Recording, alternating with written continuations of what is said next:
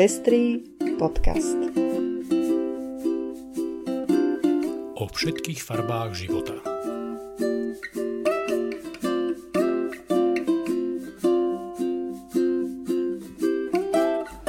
Vítame vás pri počúvaní 12. vydania Pestrých správ. Zavedenie inkluzívnej sexuálnej výchovy v Anglicku, stretnutie rodičov LGBTI detí s pápežom, zavedenie kvót zabezpečujúcich zamestnanie pre transrodových ľudí v Argentíne, platová nerovnosť medzi mužmi a ženami v duchovnej službe vo Švédsku, obhajoba práv LGBTI ľudí v správe predsedničky Európskej komisie, uznesenie Európskeho parlamentu kritizujúce postoj Poľska k LGBTI ľuďom, smutná správa o úmrtí Ruth Bader Ginsburgovej, bojovničky za práva žien a menšín, protest katolických biskupov proti vakcínám na COVID-19 vyvinutým s použitím embryí, kriminalizácia užívateľov drog na Slovensku, protesty proti sprísneniu interrupčnej legislatívy a dve pozvánky na zaujímavé podujatia. To sú témy, ktoré vám prinášame v dnešnom vydaní. Príjemné počúvanie. Začiatok školského roka priniesol v Anglicku jednu dôležitú zmenu. Povinnou súčasťou vyučovania na stredných školách sa stala sexuálna výchova inkluzívna voči LGBT ľuďom. Študenti a študentky sa tak budú učiť aj o sexuálnom zdraví a pozitívnych vzťahoch queer ľudí. Chceme podporiť všetkých mladých ľudí, aby boli šťastní, zdraví a v bezpečí, povedal hovorca ministerstva školstva v Anglicku. Inkluzívna sexuálna výchova je súčasťou nových usmernení, ktorých cieľom je učiť stredoškolských študentov a študentky, čo robí dobrého priateľa, dobrého kolegu a úspešné manželstvo, ako aj poskytnúť im informácie o antikoncepcii, konsente a online bezpečnosti. Cieľom kurikula je učiť mladých ľudí porozumieť ľudskej sexualite a rešpektovať seba ako aj iných ľudí. Taliansku od roku 2015 vzniklo postupne niekoľko združení, ktoré spájajú katolíkov, ktorých deti patria do LGBTI komunity. Ich cieľom je prelomiť mlčanie o tejto téme v katolíckej cirkvi, výjsť z ústrania a povedať nahlas v celej cirkvi, že aj LGBTI ľudia sú Božie deti a ako také sú v cirkvi vítané a milované. Týmito slovami reagoval Inocenzo Pontilo, predseda talianskej asociácie La Tenda di Gionata, čo znamená Jonatánov stán, keď sa ho novinári spýtali, aby opísal minulotýžňové stretnutie s pápežom Františkom. Asociácia vznikla ako bezpečný priestor, v ktorom možno hovoriť o skutočnosti, že aj v cirkvi sú LGBTI ľudia a že ich rodiny sa stretávajú so špecifickými problémami. Dobrovoľníci pracujúci pre asociáciu po rokoch svojej práce vydali knihu s názvom Šťastní rodičia, v ktorej sú príbehy veriacich rodičov o tom, ako sa vyrovnávali so skutočnosťou, že ich deti majú menšinovú sexuálnu orientáciu. Kniha je podľa autorov užitočným prameňom poznania pre tých, ktorí chcú odstraňovať predsudky a prekážky v cirkvi a budovať mosty. Inocenco Pontilo uviedol, že na stretnutí pápeža oboznámil s prácou ich asociácie a žiadal ho o vyjadrenie podpory pre ich prácu, ktorú sa usilujú, ktorou sa usilujú hľadať pravdu a dobro. Stretnutie sa uskutočnilo v stredu 16. septembra. Mara Grassi, matka homosexuálneho syna a podpredsednička asociácie o stretnutí povedala, že pápež hovoril o kontemplácii, o potrebe objavovať lásku a svetlo Božie v celom stvorení, vo všetkých ľuďoch a všetkých veciach. A dodala, keď som mu odovzdávala našu knihu, vysvetlila som mu, aký sme šťastní, pretože sme dokázali zmeniť pohľad na naše deti a vidíme v nich krásu a lásku Boha. Chceme naďalej kráčať s cirkvou a budovať mosty smerom k cirkvi, aby aj cirkev dokázala zmeniť svoje nazeranie na naše deti a už ich viac nevylučovala, ale naplno prijala. Pápež jej odpovedal, samozrejme, pán ich miluje takých, akí sú, pretože aj oni všetci sú Božie deti. A aj cirkev ich musí milovať takých, akí sú a aké sú. Ja len dodám, že si prajem, aby tento pápežov signál dorazil čím skôr a v čím zreteľnejšej podobe aj do štruktúr katolíckej cirkvy na Slovensku. Argentínsky prezident podpísal dekret, v zmysle ktorého sa vyžaduje, aby v rámci pracovných miest vo verejnom sektore bolo vyhradené 1% pre transrodových ľudí. Tieto kvóty majú pomôcť ochraniť transrodových ľudí pred nezamestnanosťou, keďže vo zvýšenej miere čelia diskriminácii v pracovných vzťahoch. O vyhradené miesta sa budú môcť uchádzať transrodoví ľudia bez ohľadu na to, či majú zmenený údaj o pohlaví alebo zmenené meno vo svojich dokladoch. Argentína teda k pomoci transrodovým ľuďom pristúpila naozaj otvorene a inkluzívne. 60 rokov potom, čo švedská evangelická cirkev rozhodla zveriť duchovnú službu aj ženám, je počet žien v tejto službe o niečo vyšší ako mužov. Kristýna Grenholmová, tajomníčka ústredia švedskej cirkvi, uviedla, že podiel 50,1% žien v duchovnej službe dosiahli skôr, než sa všeobecne očakávalo. Ešte v roku 1990 štúdia o tejto otázke odhadovala, že k vyrovnaniu dôjde v roku 2090. Odvrátenou stranou tejto správy je fakt, že ženy farárky vo Švédsku zarábajú v priemere o 200 eur menej ako ich mužskí kolegovia.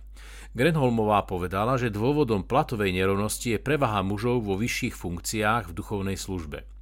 Hoci prvé ženy sa vo Švédsku stali farárkami už v roku 1960, ešte 22 rokov trvalo, kým švédsky parlament vo vtedy štátnej cirkvi zrušil zákon, podľa ktorého mohli muži farári odmietnúť spoluprácu so ženami farárkami na základe výhrady vo svedomí. Odtedy sa situácia zásadne zmenila. Po väčšine miest spolupracujú ženy a muži v duchovnej službe a od roku 2017 sa cirkev rozhodla používať v liturgii rodovo neutrálny jazyk s odôvodnením, že Boh presahuje naše rodové identity. Švédska cirkev je najväčšou európskou luteránskou cirkvou so 6 miliónmi členov. Hoci na Slovensku neexistuje podobné porovnanie platových rozdielov, ženy farárky v evanickej cirkvi často upozorňujú na viaceré znevýhodnenia vo vzťahu k ich mužským kolegom. Predsedníčka komisie Ursula von der Leyen v Európskom parlamente predniesla svoju správu o stave Európskej únie. Mnohé očakávania a hľadom jej obsahu sa sústreďovali okolo témy právneho štátu a ochrany ľudských práv, ktorá sa ukazuje ako stále väčší problém vo viacerých štátoch Európskej únie. Kresťanská demokratka Ursula von der Leyen tieto očakávania adresovala v závere svojej reči aj slovami venovanými LGBT komunite, keď vyslovila tieto dôležité vety. Byť sám sebou to nie je vaša ideológia, to je vaša identita. A nikto vám to nikdy nesmie vziať. Zóny bez LGBTQ sú zóny bez humanity a v našej únii nemajú žiadne miesto. Aby sme podporili celú komunitu, komisia predloží stratégiu na podporu uznania rodín naprieč všetkými krajinami Európskej únie. Keď ste rodičom v jednej krajine Európskej únie, tak ste rodičom v každej krajine. Pevne verím, že tieto dôležité slova nájdu svoj obsah aj v zmenách v životoch LGBT ľudí na Slovensku a v ostatných krajinách Európskej únie, ktoré doposiaľ neboli ochotné pre LGBT ľudí zabezpečiť život v rovnoprávnosti, slobode a v bezpečí. Nerešpektovanie nezávislosti súdnictva a práv LGBTI osôb poskytujú presvedčivé dôkazy o porušovaní hodnot EÚ v Poľsku. Uvádza sa v uznesení, ktoré vo štvrtok minulý týždeň schválil Európsky parlament.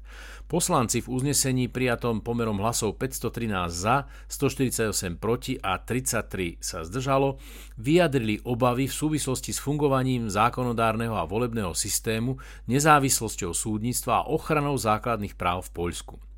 Uznesenie je aj výsledkom práce europoslanca za progresívne Slovensko Michala Šimečku, ktorý od začiatku roku pracoval ako tieňový spravodajca liberálnej frakcie na správe Európskeho parlamentu o stave právneho štátu v Poľsku. Michal Šimečka na svojom facebookovom profile uviedol, Nebolo to jednoduché. Kritika členského štátu je zrejme najcitlivejšia záležitosť v európskej politike. Tým viac, ak sa týka nášho suseda a blízkeho národa Poliakov posledných mesiacoch som kvôli tejto správe dostával mnoho nenávistných komentárov od priaznivcov ultrakonzervatívnej polskej vlády. Ale zároveň som cítil, že pre demokraticky zmýšľajúcich Poliakov je dôležité, že niekto im blízky, europoslanec zo Slovenska, hovorí v Bruseli otvorene a úprimne o situácii v ich krajine.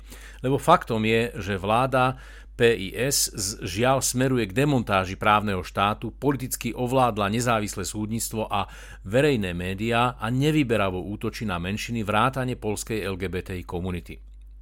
Blahoželám Michalovi Šimečkovi k tomuto úspechu. Práca liberálnych poslancov v Európskom parlamente je nádejou, že aj keď sa mnohí, napríklad aj na Slovensku, snažia obmedzovať základné práva a slobody LGBTI ľudí, skôr alebo neskôr sa stretnú s rozhodným hlasom, ktorý ich upozorní, že Európska únia je spoločenstvom hodnôt a ich rešpektovanie je predpokladom úspešnosti našej spolupráce v Európskej únii. Pred pár dňami svet obletela smutná správa, ktorej som sa už dlho obávala, ale dúfala som, že nejakým zázrakom si ju nikdy nebudeme musieť vypočuť. 18. septembra zomrela Ruth Bader Ginsburg, obdivuhodná žena, známa ako bojovnička za práva žien a rovnoprávnosť nevyhodnených menšín. Je cit pre spravodlivosť a rovnoprávnosť ľudí, ktorí čelia neprávostiam hlboko zakoreneným v spoločnosti, sa prejavil aj vo veľkom súboji, ktorý sa odohral na Najvyššom súde USA. Súboj, v centre ktorého stáli životy ľudí inej sexuálnej orientácie. O manželstvách pre všetky páry rozhodoval Najvyšší súd USA v roku 2015. Počas ústneho pojednávania sa Ruth Bader Ginsburg ako súdkynia Najvyššieho súdu USA zapojila odzbrojujúcou argumentáciou sledujúc svoj silný vnútorný kompas, citlivý na akúkoľvek nerovnosť. Na tvrdenia, že manželstva pre páry rovnakého pohľavia oslabia samotný inštitút manželstva, Odpovedala jasne a presvedčivo.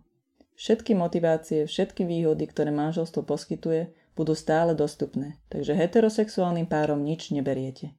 Mali by rovnaké motivácie uzavrieť manželstvo, všetky výhody plynúce z manželstva, aké majú teraz. Pamätajme si tiež, že slavné slova, ktoré môžu byť pre nás všetkých inšpiráciou. Bojujte za veci, na ktorých vám záleží, ale robte to tak, aby to ďalších viedlo k tomu, že sa k vám pridajú. Svet netrpezlivo čaká na očkovaciu látku proti ochoreniu COVID-19. Vývoj vakcíny však naráža na stanoviská katolíckej cirkvi. Etickým otázkam v súvislosti s vakcínou proti COVID-19 sa vyjadrili katolíckí biskupy Austrálie a Veľkej Británie. Hoci sú zástancami očkovania, neodporúčajú také vakcíny, ktoré sú podľa nich morálne kontroverzné. Reagujú tým na informácie, že pri vývoji niektorých očkovacích látok boli využité bunky z abortovaných ľudských plodov.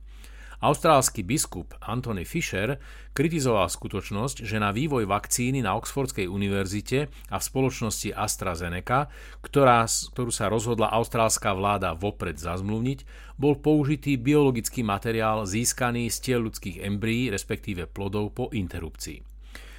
Kým pre katolických biskupov je takéto použitie embryí po interrupcii neprípustné, iné autority v oblasti etiky argumentujú v prospech takéhoto využitia embryí. Keďže na rozdiel od katolických biskupov interrupciu nepovažujú za vraždu a využitie tkaní embryí po interrupcii za účelom výskumu a vývoja liekov označujú za morálne prínosné. Vzniká tak situácia, v ktorej môžeme očakávať, že katolická církev na Slovensku bude protestovať proti tým očkovacím látkam, ktoré sú podľa nej vyrobené eticky kontroverzným spôsobom. A možné je aj to, že katolíckí lekári a katolickou cirkvou zriadené zdravotnícke zariadenia si budú uplatňovať výhradu vo svedomí a nebudú chcieť aplikovať určité typy očkovacích látok. Pri diskusii o rozhodnutí v prípade Kočnera a Žužovej sa viackrát objavovali argumenty, ako je možné, že za pár gramov marihuany dostane niekto 10 rokov a zničený život a za úkladnú vraždu oslobodzujúci verdikt. Nepovažujem za šťastné dávať tieto dve veci do súvislosti, ale priznávam, že sa mi samej nechcelo veriť, že by v prípade marihuany u nás naozaj padali takéto rozsudky. Prešlo len pár dní a práve takýto rozsudok si jeden muž vypočul v Košiciach. Dokonca dostal 12,5 roka. Súčasný prístup k drogovej politike nepovažujeme za správny, pretože nevedie ani k víťazstvu proti drogovej vojne, ani neprináša spravodlivosť. Namiesto toho ničí životy mnohým, najmä mladým ľuďom, za konanie, ktoré vôbec nepatrí do trestnoprávnej roviny. To, čo potrebujeme, je protidrogová politika vystavaná okolo cieľa tzv. harm reduction, znižovanie újmy. Tento koncept stojí na jednoduchom prístupe. Vieme, že drogy boli, sú a budú súčasťou každej spoločnosti, preto poďme robiť všetko preto, aby spôsobovali čo najmenšiu újmu. Investujme do vzdelávania, sociálnej práce, poskytovania alternatívnych fóriem sociálnej pomoci, psychohygieny a podporujme najrôznejšie formy trávenia voľného času, ktoré ponúkajú zmysluplné naplnenie času mladistvím. Je naozaj hamba, že sme jedna z mála krajín, ktorá sa nedokázala vysporiadať s marihuanou a definitívne ju postaviť mimo postihov trestným právom. O návrhu Anny Záborskej, ktorý prináša niekoľko zmien sťažujúcich prístup k legálnej a bezpečnej interrupcii, budú poslanci napokon rokovať až v závere septembrovej schôdze. Rozhodnutie o tom padlo minulý týždeň na koaličnej rade. Podľa e, Petra Pčolinského zo Sme rodina sa tak stane, aby sa doriešili nejasnosti. V hre je niekoľko pozmeňovacích návrhov, ktoré snáď ešte môžu navrhované sprísnenia zmierniť. Rokovanie parlamentu o sprísnení interrupcií sprevádzali minulý týždeň aj protesty iniciatívy Nebudeme ticho. Vo viacerých mestách Slovenska sa zhromaždili ženy i muži, aby protestovali proti sprísneniu interrupcií. Na bratislavskom proteste proti obmedzovaniu reprodukčných práv žien účastničky a účastníci vyzbierali 829 variech a iného kuchynského náčinia s odkazmi určenými pre poslancov a poslankyne. Organizátorky donesú varechy do parlamentu v deň, keď sa bude rokovať o interrupciách. V stredu 23. septembra vás pozývame na komentovanú prehliadku jedinečnej výstavy Loading Love vo vstupnej hale Novej Cvernovky. Jednotlivými zástavkami histórie a queer ľudí na Slovensku vás prevedie historička a jedna z autoriek výstavy Jana Jablonická Zezulova. Komentovaná prehliadka začína o 18.00 v Novej Cvernovke. V stredu 23. septembra o 18. hodine bude v Centre nezávislej kultúry Záhrada v Banskej Bystrici diskusia na tému Lesy pre ľudí. Pozvaní hostia a odborníci budú hovoriť o tom, v akom stave sú lesy v okolí Banskej Bystrice a ako by mali slúžiť všetkým a nie len hospodárskym záujmom. Ako hľadať teda rovnováhu medzi ekonomickým a spoločenským úžitkom lesa? Ako sa môžeme občiansky zapojiť do ochrany hodnôt lesa aj my? To sú otázky, o ktorých môžete prísť diskutovať aj vy.